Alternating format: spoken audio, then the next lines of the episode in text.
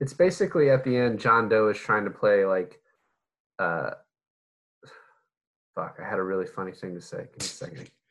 Oh, here we go. Hey guys, I'm Alon. And this is David. Welcome to I Finally Watched, where we talk about movies that at least one of us has never seen before. And today, I finally watched Seven. I have one question for you, David. Don't do it. Don't absolutely. What's in the box?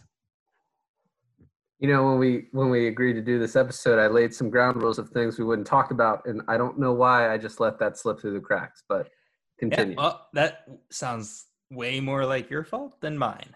Um, so Seven is a movie starring Brad Pitt and Morgan Freeman, and directed by David Fincher, and it's one of my favorites. Like, not only do I love dark, gritty mystery movies, but I feel like this does that genre of film so well. That was one of my biggest takeaways from this movie was, you know, how gritty it is. Um, you know, I've seen a lot of Fincher's other movies, Fight Club, Gone Girl is one of my favorites. Um, and this is just kind of the movie's so unhinged, and the the violence is done so well.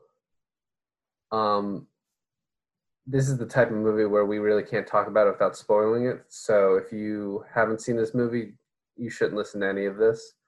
Um, but he does a great job, I think, of not showing you too much as to be disgusting, even though a lot of it is just so vile, but but leaving it sort of to your imagination and making it so much worse. Well, one of the things that was interesting as far as like the gore and the violence goes that I noticed is a lot of it is shown in photographs um, that the characters look through and uh, you know study or we we see as the audience at at like a um, even the the dead bodies that appear um, in the movie as you know mutilated and bloodied up to a, to a certain degree, the camera is pretty far back on the shots. So we, we get what has happened to them. And of course, the movie explains through dialogue what, what has happened to them. But Fincher doesn't linger on the gore. Um, and I think what makes it even more disgusting and vile is he leaves a majority of it up to our own imaginations. Right. I mean, so you know, the first death, the uh, the gluttony guy, you know, you see this fat body over a table, you know, limp. And I think you see his face get picked up by like the coroner or the medical examiner. But really, the worst the worst you see is when you later on see pictures of of the guy and you you know you get the explanation from the coroner about how he died um, and that was kind of the most you got to see of of one of these victims besides the the sloth uh, victim that was still barely alive so yeah he and I, I, I want to talk more about how you know showing less plays into the ending. We can do that later, but I think given the the limitations of the movie, um, being that this was made back when you know CGI might not have been as good or they might not have been able to do as much. I don't I don't know if that played into his decision, but it it worked. You know, not showing as much. Um, I think what would be an interesting way of doing this is if we go about talking um, about each victim, you know, to the end of the movie um, to what happens at the end because chronologically as the mystery of who is doing this and why they're doing this uh, goes through the characters develop in such an interesting way um, that it, it's it's kind of a cliche. You have this cop uh, on the edge of his retirement uh, seven days away from his retirement, by the way. Uh, and you know he's played by Morgan Freeman, and then you kind of have this new guy uh, who I think he's a he's a transfer, right? Or he's yeah. moved.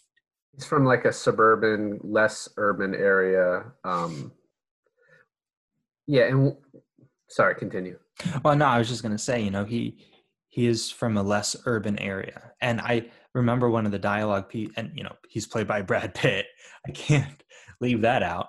Um, one of the dialogue scenes between them uh, in the beginning of the film is that Brad Pitt doesn't want to be taken as a newbie by Morgan Freeman. He's like, you know, I've worked homicide, I've worked um,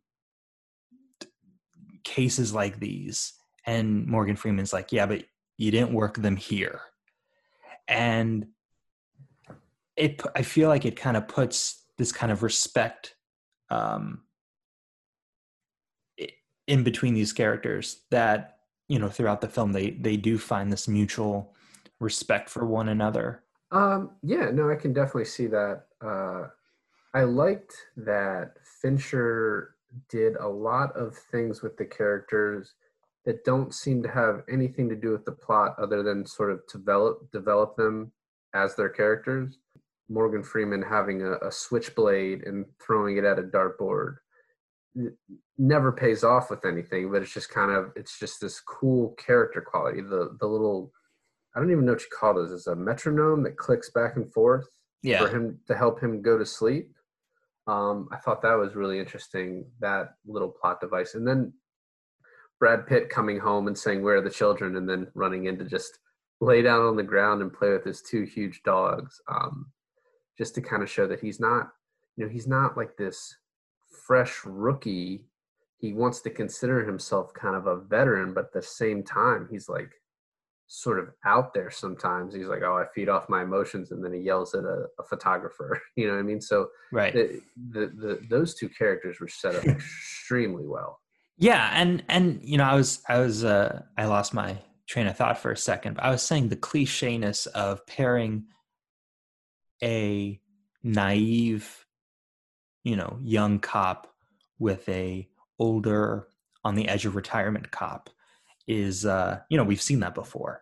But like you said the little character uh nuances that fincher gives them not only separates them from things we've already seen but makes them worlds more interesting. Uh and i i agree I forget every time I watch this movie about the switchblade to the dartboard, and I always think it's going to pay off. And I'm like, like especially in the end, right? And it and it never does. So the other thing I really liked is, and this is something I noticed in the beginning, like my first thought when they start talking, it when Morgan Freeman starts talking about the city um, to Brad Pitt and uh, and to others, is this almost feels like Gotham, like yep. before the Batman comes. Yep. Like there's just crime everywhere and nobody can do anything about it. And then i you know it was something i started paying attention to and then i watched it again and was really looking for it. They never mention what city this is. Like purposefully hide that from you to the point of where i had to look up where they filmed it. And of course it was la um, but the way it's shot these kind of close-up shots even when outside um, this could have been anywhere. And well, I, I, mean, it surprises me that you say LA because even though they don't say it, I just took it as a Chicago or New York, you know, where you think the crime rate is extremely high.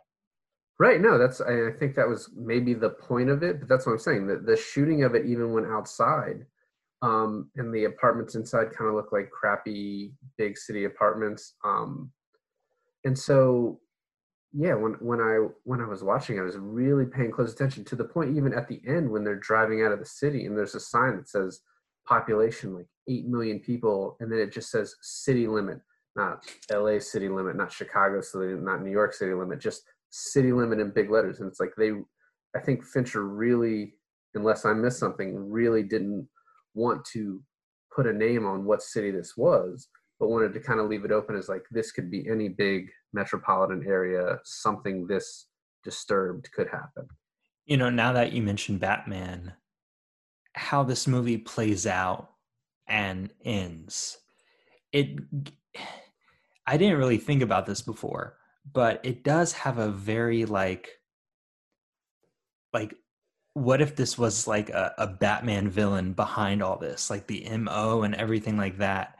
Um, because it the crimes and the uh, psychology behind it is kind of like that bigness that you would expect out of like like a comic book villain.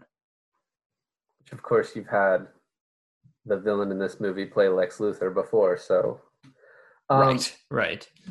Yeah, no, I, I think it, it definitely it, it plays on those themes, like I said, of of almost a Gotham where there's just this crime and that someone feels that they need to step in and you almost Morgan Freeman is kind of that Batman character where he's been doing this for forever and he's wondering what's it all been for and you know I haven't even made a dent in it.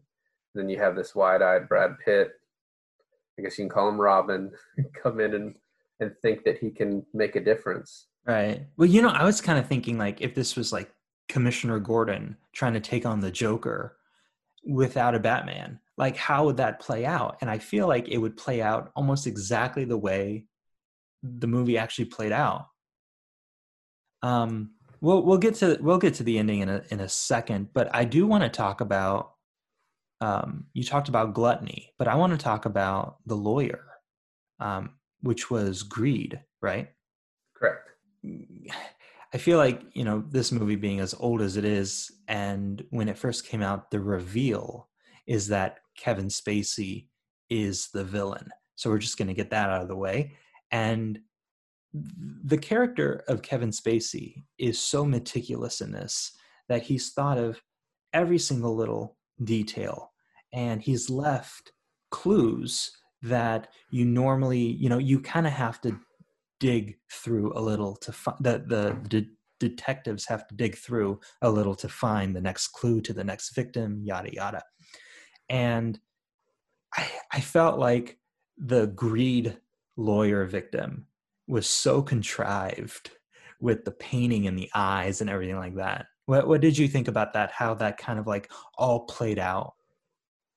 Um, no, I, I mean, I kind of, I liked it. It was my first, it's my first viewing, but I thought this also played very much like a, you know, well, Batman's basically a, a noir, but like a noir mystery. And so you have this Morgan Freeman character who is always kind of looking, you know, looking at all the angles to see like, oh, well, this looks obvious. You know, the first scene is him at a murder scene that looks so obvious and he's like oh well did the kid witness it did someone talk to him and so i like the i liked the puzzle aspect of it um and i also liked that they didn't really explain you know there was very little backstory on john doe um, the murderer and so i liked how there was this puzzle but it's not really explained why it's a puzzle you know what i mean? Or you know his thought process into making it a puzzle and whether he even believed there were detectives capable of of solving this you know? Because some of these murders um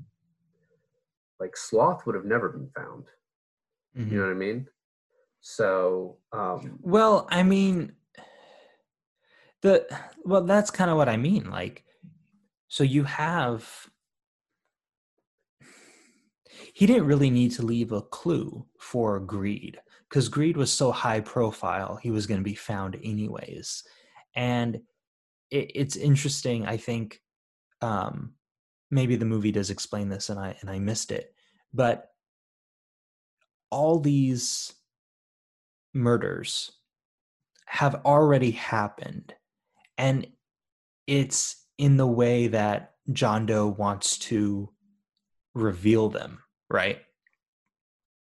Um. So, like, for hold on, for example, like they found gluttony first. Right. I I feel like he they were meant to find greed first. No, I don't no. think so. Okay. So one one kind of red herring that's thrown out in the beginning is um, after Brad Pitt like reads the cliff notes, which I thought was really funny that he has an officer go get him the cliff notes of all these books that uh, Morgan Freeman told him to read. Mm-hmm. Um, but a little red herring thrown out there is like, oh, I thought Pride was supposed to be first. So then you're like, oh, crap. Like, where is you know, is there these others? Because some of them are out of order. But I think Gluttony was supposed to be first. Okay. Because Brad Pitt even says, oh, the person had to come in on a Friday because they know that the lawyer went in on a Friday. So Gluttony, I think, died first and then Greed. And which led to Sloth. Right. And Sloth was the only one that was sort of pre planned so long ago. Sloth, I remember watching this for the first time and that jump scare still like like I, I know it's coming i see it coming but it still shakes me when when uh when the guy wakes up still gets me what i think even was worse for me was the pictures the polaroids they found of the guy of his deterioration mm-hmm. and like one of the final ones of him just screaming into the camera like each each murder is more disturbing than the last to where I can't really pick one that is like if you if you laid them out to me and asked me like which one would I pick, I would probably pick John Doe just getting shot in the head. but like I don't think that's an option. But all the others, um the first four or five are just awful. You know, I also feel like less and less May I, so here's what I think it is: is that the the murders and the crimes get worse and worse as the movie goes. Like, um, I would say, gluttony is probably the least gory, uh, and then you have greed. I, well, I would I would say lust is one of the worst. But throughout the movie, you're shown less and less and less detail. Right, but I mean, first, like, not to have an argument over which one is worse, but I mean, Gluttony had to eat himself until he vomited and passed out, and then his he burst upon being kicked. But I mean, Greed had to literally cut up. Could you, if someone said, "Here's a knife," cut pieces of yourself off, or I'm going to shoot you in the head, I'd be like, just pull the fucking trigger because I'm gonna die anyway. Like, absolutely not. I can't cut anything off of myself. No, no, wait. Was that greed or was that pride?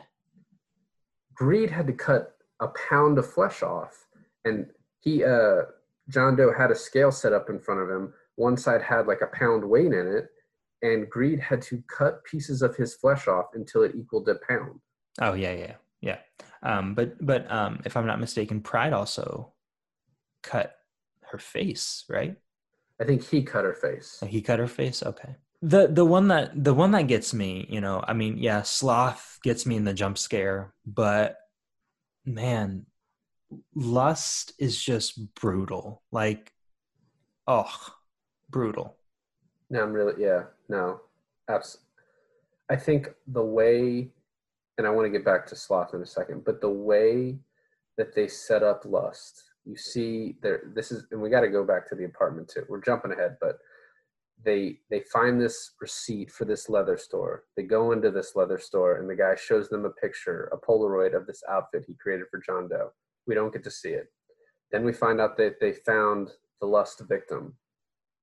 We go to this prostitute house. It's called a brothel. I don't think we've had this argument before but they go to this den of iniquity and find this guy freaking out and a, a woman's dead body that we don't get to see. And then this they then get put into these interrogation uh, cells the, the owner of the the brothel and the guy who uh, was freaking out. And then when you finally see this costume it is so jarring. Like when the, all the dots connect of what happened you don't see any of the gore and it is so jarring. Well, that's kind of what I mean. I think it's one of the worst deaths uh, as far as like horribleness goes, but you just don't see it. And and Fincher, his reveals are so like you know in Gone Girl, I feel like that whole movie is just one big reveal, and he does it in such a a, a way that I can't think of a director that does it in such a way that he does. Um, and like you said you know you don't see the photograph you don't know what they're talking about. And then when you do and it comes together in the most horrific way he's just kind of a master of that. No absolutely. Um, and one thing i noticed and i know we had this discussion on cape fear about whether robert de niro was the maid when you first see him in the kitchen mm-hmm. and when i was first watched this movie and you see that photographer and he comes in and he's taking photos and Brad Pitt yells at him. And then later on, Brad Pitt's like, oh, that was the photographer. I immediately was like, oh, well, that wasn't, you know, I knew Kevin Spacey was the reveal in this movie because I had a couple things like, I don't know, ruined for me. This movie's 25 years old. But I knew that Kevin Spacey was the the big reveal at the end. And I was like, that wasn't Kevin Spacey. Like, this is another example of they had someone else do that part. And um, so when I watched it again and I paid special attention to that scene, I was like, holy crap, that is Kevin Spacey. And you can tell it from the voice. And you can sort of they they obstruct his face, but I was like, oh wow, that was that was so well done um, to have him in there. Because what I love about that scene is the detectives don't pay attention to it, but neither do we. Mm-hmm. You know, I'm going to speak for the entire audience that has ever seen this, but I don't think anyone caught that. well, you're not supposed to, right? Because I think it, if I remember correctly, the movie was in that scene, it was the comment of him feeding off his anger, right? Right. I feed off my emotions. I feed off my emotions.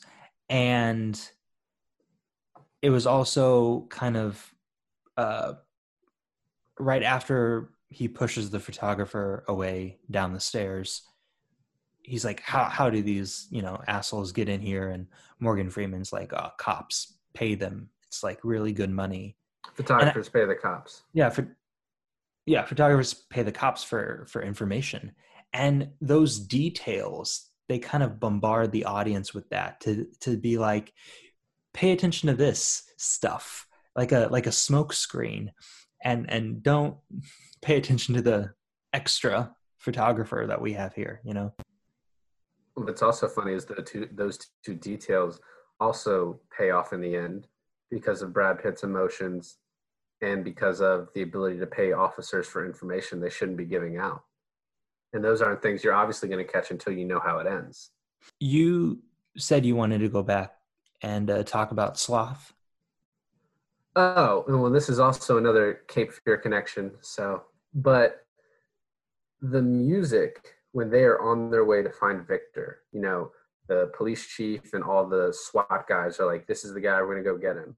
And then these really loud horns. And it is so similar to the music you hear when Max Cady is on the screen in Cape Fear, um, which is really interesting.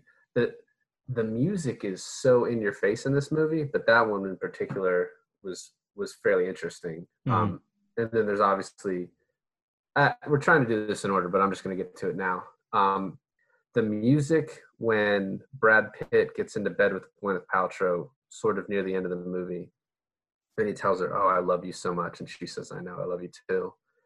There's this weird music going on that's kind of eerie, and it makes no real sense given that scene uh, and what's going on there until you know how it ends, and then it's kind of that the foreshadowing that Fincher does in this movie, and we can talk about it more later, but the foreshadowing is so good upon second watch, which when you follow this up with Fight Club a few years, you know, four years later, he's really good at leaving breadcrumbs.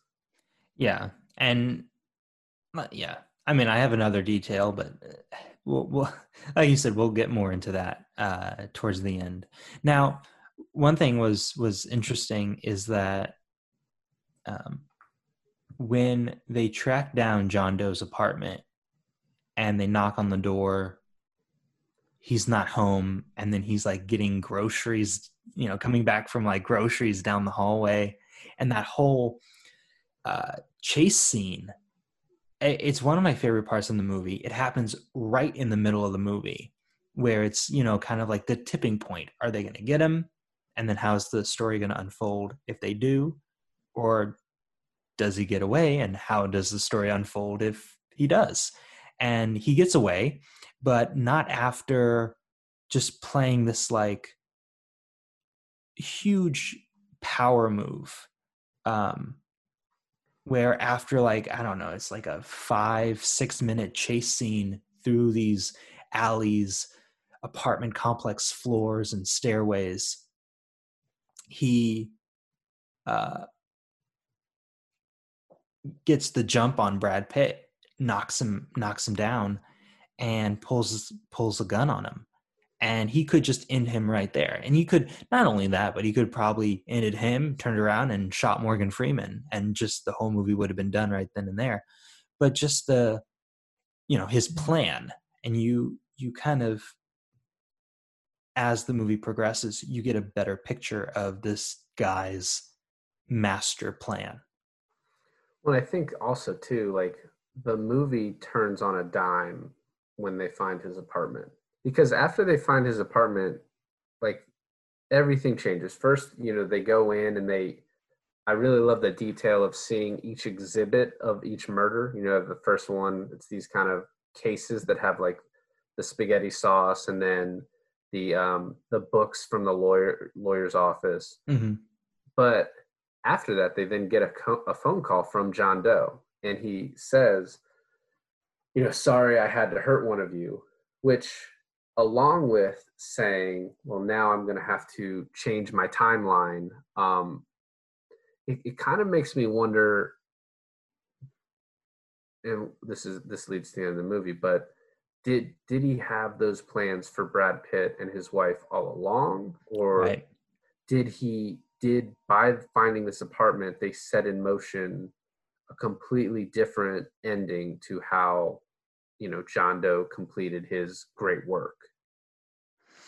Yeah, and you know, is it was it always supposed to be Brad Pitt and his wife, or was it just supposed to be the cop and his wife that found him? Like, how set up was this?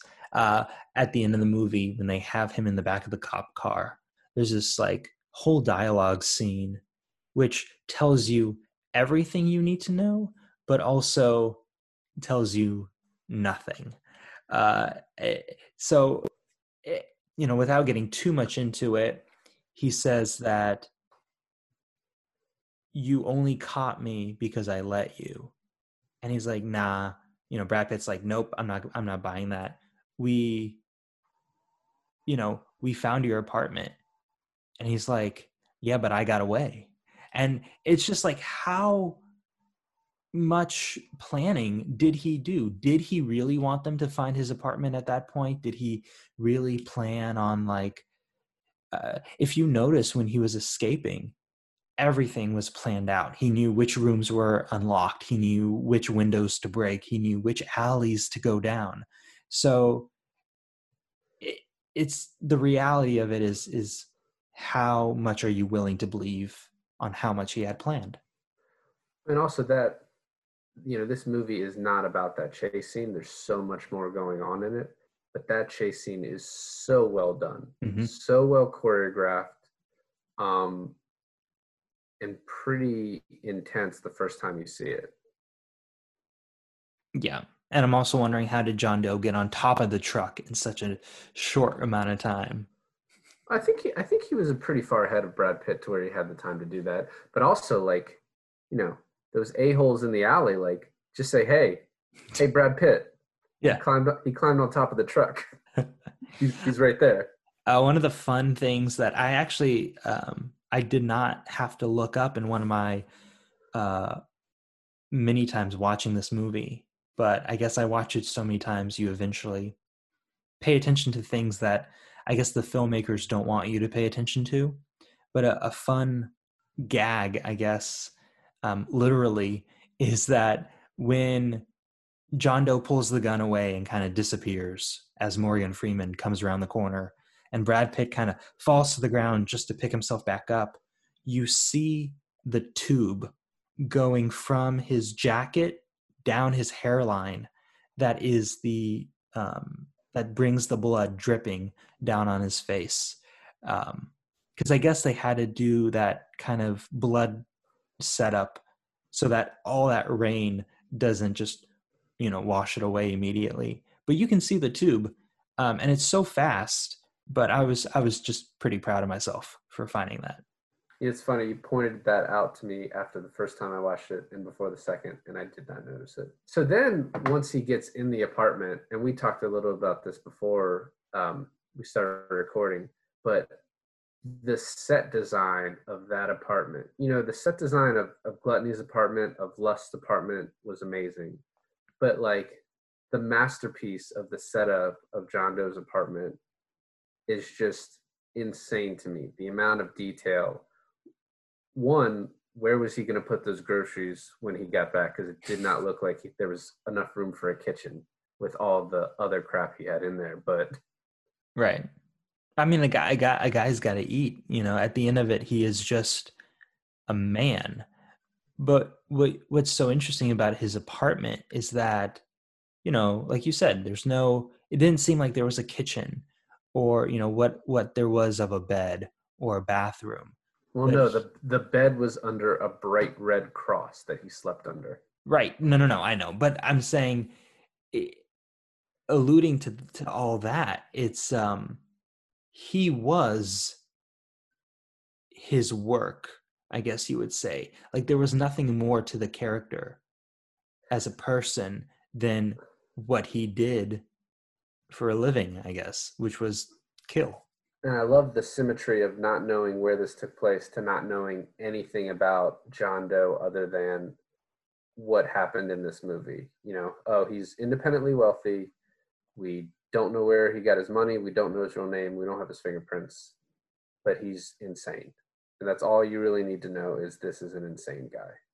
I think more speaking on his insanity, um, it's kind of like, you know, in uh, The Dark Knight, the Joker, is you, you're given so many backstories you don't know which is true or if any of them is are true and for his explanation on why he does all this at the end of the movie do you believe any of that? Like he feels like he was anointed by a higher power or do you think it was all like bs i think morgan freeman answers that question when he says i believe that john doe believes it. You know what i mean?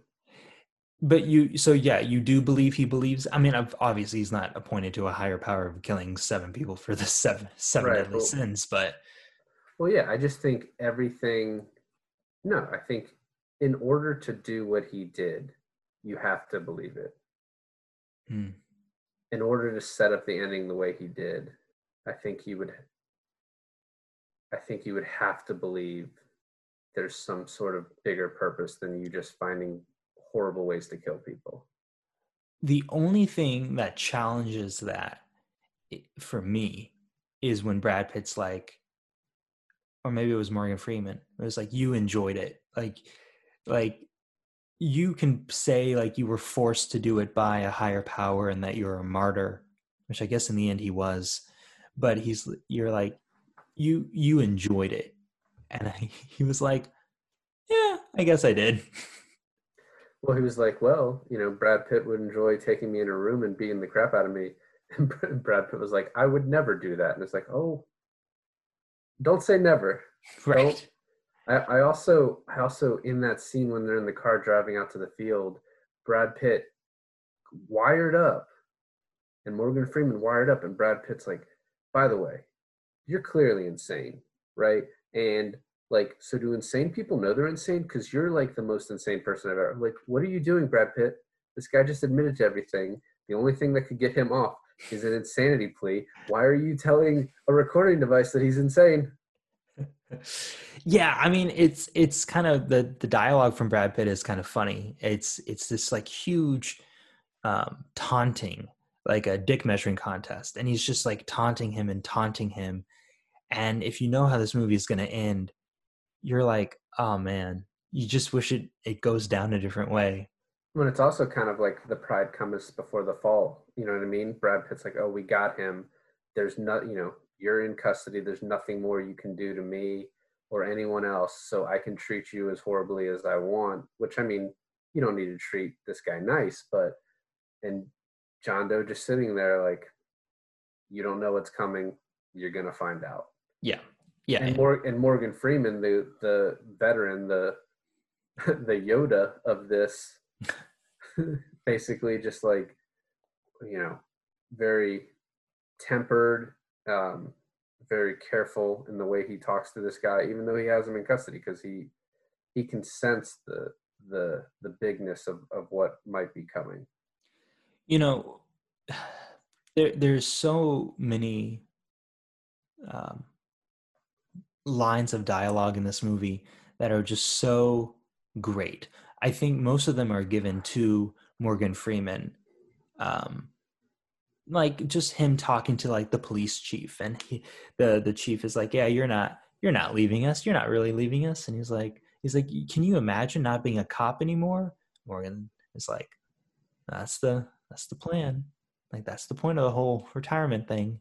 Um I liked when he was talking with uh Gwyneth Paltrow and he goes, I understand you two are high school sweethearts, which is not like a great quote or anything, but it's like he can't turn off, even in this social setting, he can't turn off being a detective.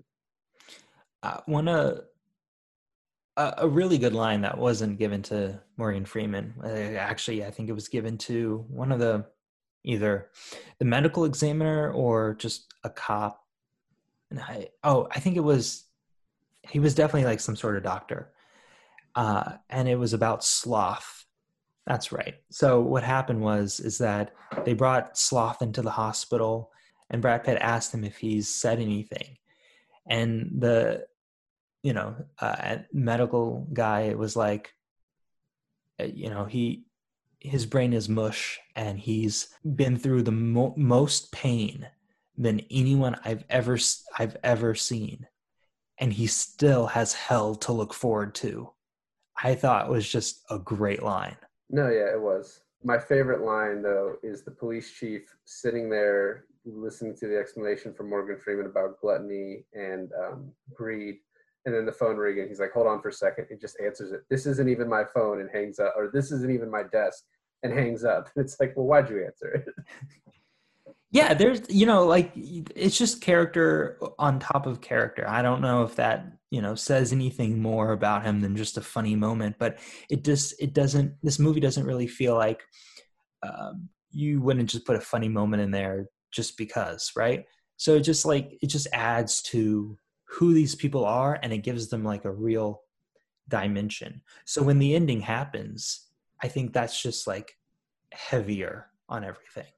When you and you can also because of the way the characters are developed you know if you have brad pitt who is driven by his emotions and then morgan freeman telling him you can't you can't kill him you're giving him what he wants and brad pitt just like i know i'm going to give him what he wants and you, the audience knows that i'm incapable of not giving him what he wants mm-hmm. what i enjoyed up until that point before the ending and this is something you notice a lot more on the second viewing is all the foreshadowing. Um, one thing real quick is, you know, John Doe says I have to up my timeline. And then the next murder you hear about Pride, he just calls it in because like I don't have time for you guys to find clues anymore. But then the the foreshadowing, you know, I went into this knowing two things about the movie, or you know, I knew I knew Morgan Freeman and Brad Pitt were the stars, obviously. But the two things, the other two things I knew was Kevin Spacey is the big reveal as the villain, and I knew what's in the box, what's in the box. And so seeing Brad Pitt and Morgan Freeman's reactions to the different murders throughout and just them handling it pretty well, as soon as Brad Pitt walks into the the police station and someone says your wife left you a voicemail and he doesn't call her back i was like all right i know you know that's when i knew what the reveal was. And so then hearing all of this foreshadowing after that it's it just like builds. Even though i knew the ending it builds to like this moment of like oh man that's that just sucks. You know when when brad pitt is talking to uh it's the whole group talking to kevin spacey's lawyer that's been appointed for him? And he says my wife doesn't even have cable. And it's like well that's true yeah but for different reasons right um and just when you get to that ending it's almost because i knew it was happening it wasn't as shocking to me. I'm curious when you first saw this, at what point did you know Gwyneth Paltrow's head was in that box? Oh, boy. So I think apart from this time, I've seen it three other times. One was last year, two was at the beginning of college, and then the time before that was my first time. And I can't remember for the life of me if it came as a surprise or if it was ruined for me.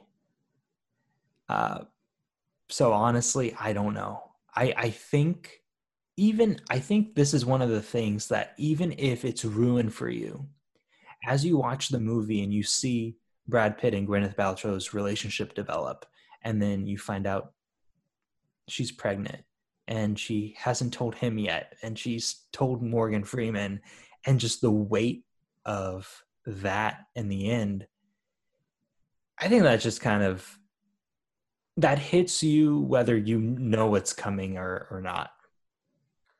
Right. And that I have actually kind of a streak now of having David Fincher movies ruined for me.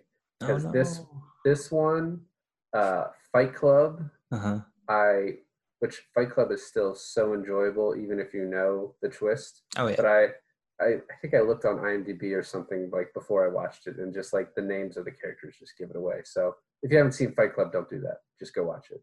And then I've seen the ending of the game, which I didn't have any intention of watching, but once I realized it was a Fincher movie, you know, I, w- I would have watched it had I not. I'm still going to, but you know, I've had a lot of his ru- his movies ruined for me, unfortunately. But I, I agree with you that it's, you know, I didn't realize it until 20 minutes left in the movie. Um, you know, you developed this sort of affection for for Brad Pitt and Gwyneth Paltrow, you know, their relationship. Because I mean, Brad Pitt's kind of he's like a lovable, not perfect character. You know what I mean? He's he's kind of like the dogs he plays with. He's he's got these streaks where he can be impetuous and and make rash decisions, yell at a photographer, or kick in the door of of John Doe just because he wants to. Um, right.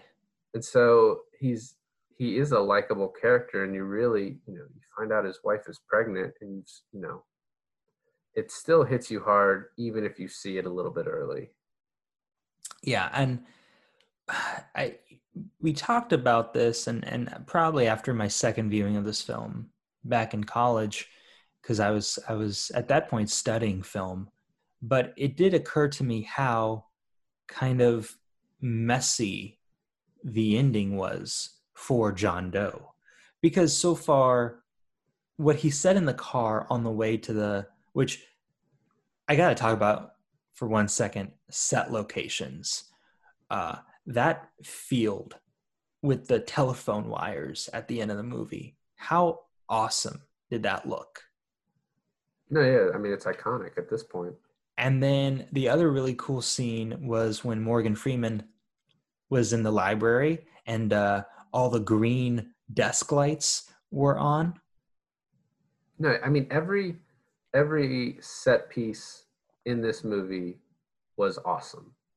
Even down to the little pizza place where they met the FBI agent. Yeah. Like you can see how great Fincher is, even in basically his, you know, he directed a lot of music videos, and once again, he directed Alien 3, but this was kind of his big break, and he nailed it. Yeah. I mean, you you also have you know studios trying to tell you what to do, and you know budget to to take into consideration. But this kind of feels like Fincher with no one telling him what to do, and with a almost unlimited budget. It's like boom, this is.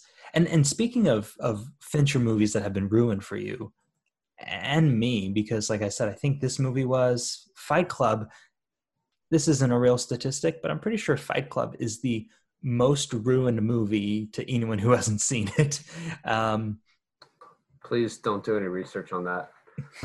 but i did not read gone girl and i went into gone girl and i left gone girl being so happy that nothing was ruined for me because the reveal and how all that ha- uh, happens in the movie was one of the most enjoyable like film uh, moments that I've I've had. No, absolutely. Yeah, I didn't have Gone Girl ruined for me, and I loved it. Um, that is, there's so many shocking reveals in that movie. Um, but so so back to what I was saying before the talking about set locations.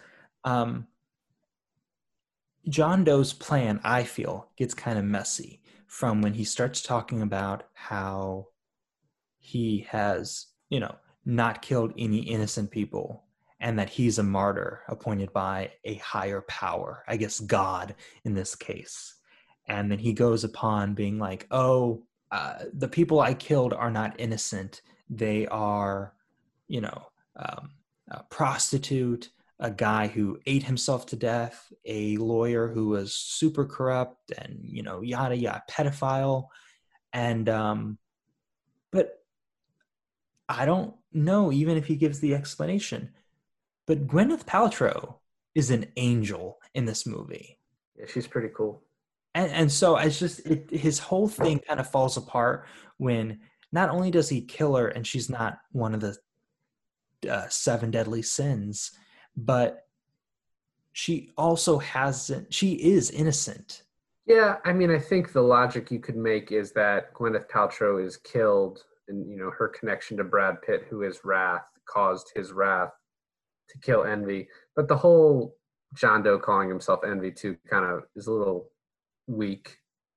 He's like, oh, I guess I'm. He's like, oh, hey, uh, and I guess I'm Envy because I envied your life. Ha ha ha! Please shoot me. Yeah, I envied your life, so that death is envy, and then I guess I ruined your life by ruining your police career and killing your wife and baby, and so you're dead too, like metaphorically. It was and basic, like just messy. It's basically like at the end, John Doe is trying to play like seven deadly sins bingo, and just like, all right, yeah, this one works. Wrap it up. Like we're done here. Well, that kind of leads to what we were talking about earlier. Is that was his plan always, you know, to terrorize the family of the cop that is going to bring him down? Or did he have a different, like, plan and play that didn't involve Brad Pitt and Gwyneth Paltrow? Eh, so then it's like, because the ending was was messy for him that makes me think oh he had a different plan and if he had a different plan then where are the bodies for those people yeah, I, I mean, I think the sloth death is the only one that he planned way out in advance. Um, and so I think that's I, I like that it's left open ended. Was his plan all along to go after you know the detective assigned to it? You know, he's so meticulous in how he planned this out, but there's no way he could plan that Brad Pitt and Morgan Freeman would be assigned to this. So I do like how they left it a little wide open. Was this the original plan, or did things change once his apartment was found? Um, I, I also like, you know, there's a lot of details left unsaid that were put in there, but then, you know, aren't mentioned. I like, I mentioned before the, the cases that had like the spaghetti sauce and the, the law books and like the sloth stuff. I liked that they didn't, you know, go into some like hyper explanation about, oh, serial killers like to keep totems of their victims. I like that they just showed it and you know they kind of moved on. I I would have been so pissed if I had to be the set designer for Fincher on this because there's so much just extraneous stuff that was never used, but it really adds to you know the movie these extra bits. Well, what I think was kind of a payoff for the set designer is that in the opening credits, when you see, I guess, presumably John Doe writing and scratching off and cutting and sewing all these notes and evidence files and whatnot. Um, I believe those are the the set designer's hands, um, you know, with makeup and bandages and stuff. But that's that's either him or Fincher doing all that work being shot. So you know, some some of it that wasn't seen in the actual movie, I guess you could say, got caught in um, in the opening title sequence. So one thing I want to talk about before we uh, we wrap this up is that originally in the script, uh, Morgan Freeman's character was supposed to shoot John Doe and kind of take Brad Pitt's place as not wrath, but he was he was trying to ruin uh, John Doe's whole plan by him being the one shooting him and letting Save, Brad Pitt, yeah, saving Brad Pitt, saving Brad Pitt's career. Um, I, I, I guess. I mean, after having your wife and and you know unborn child taken away from you, I don't even think he would want to be a cop. But I guess jail time would be even worse on top of that. So, it, you know, he was just. I think it was a big like fu to John Doe, being like, "Hey, you had all this planned out. I bet you didn't see this coming." You know, and uh, you know, Fincher obviously didn't do that. Fincher let Brad Pitt uh, kill him and complete the perfect i don't know what he was even trying to accomplish but you know uh, whatever he was trying to do and I, I think i always you know kind of told myself oh i wish he did that one you know i, I wish morgan freeman uh, killed him instead of brad but looking back on it now the grittiness and dark themes throughout the whole film are just exemplified by the ending that we do get. And so, even though it's not the most satisfying ending, I think it's the ending that is the most appropriate for the the rest of the film we've watched. I agree. What this the ending of this movie really reminds me of Rosemary's Baby. In the ending of Rosemary's Baby, I've never seen it. Really? Yeah, I've never seen Rosemary's Baby. Are you gonna ruin for me? All right, go ahead. Well, fuck. I mean, do you know how Rosemary's Baby ends? The baby's the devil, and that's all I know. All right, well, fucking good. Then you have the movie ruined for you. Now it's gonna be slightly ruined more for you. Okay. In the ending of Rosemary's Baby, she figures out that her child that was stolen from her um, is half her child and half the devil's child. And you're kind of hoping that she murders the baby, but she doesn't. She ends up kind of looking like she might love the baby. And it would be a much more satisfying ending as a person who's like invested in the movie to see her kill the baby. It would be a much more satisfying ending to see Morgan Freeman shoot Kevin Spacey in the head. But from a filmmaking perspective, it's so much more effective and it affects you as an audience member to see her love that baby and to see Brad Pitt give John Doe exactly what he wants. And you don't get a happy ending. You get like a real world ending. And so it's just so much more it's not the ending I want. You've made so many Batman references since I brought up this reminded me of Gotham, and so I guess I'll finish this off. It's not the ending we want, but it's the ending we need. And one thing, because this movie is so plot driven, we haven't talked about the actors, which I feel is kind of a, a mistake on our part. Like, right. and obviously, Morgan Freeman and Brad Pitt are amazing in most things they do, and this. And Gwyneth Paltrow is great as well. Yep. But one thing when you go back and watch movies you haven't seen, you recognize all these faces that you know now, but you you know like oh that guy's in there, and yeah, like you like you learn along the way. Like Richard Roundtree, who most people just know as Shaft, is in this. Oh yeah, the, Shaft as the yeah. DA. Their sergeant R. Lee Ermey, who is best known from Full Metal Jacket, but I know from Saving Silverman mostly. Okay, probably my fault. Um, and then John C. McGinley, who most people know as Dr. Cox from Scrubs, and yeah. I also love him in Office Space. So like it's cool to see those people in the you know in this movie. So Seven definitely falls into my top you know ten favorite movies. Uh, I would say number seven of my top favorite movies. That's bad. But uh, I like again. I think I know your answer. But would you would you watch this again? And how much did you love this movie? I loved it. Um, I'm gonna need a break from it for a while just to get some of the images out of my head that that were in this, but I'll absolutely watch this again. Well, thanks for listening. Um, today I finally watched Seven, and we will see you guys next time. Bye.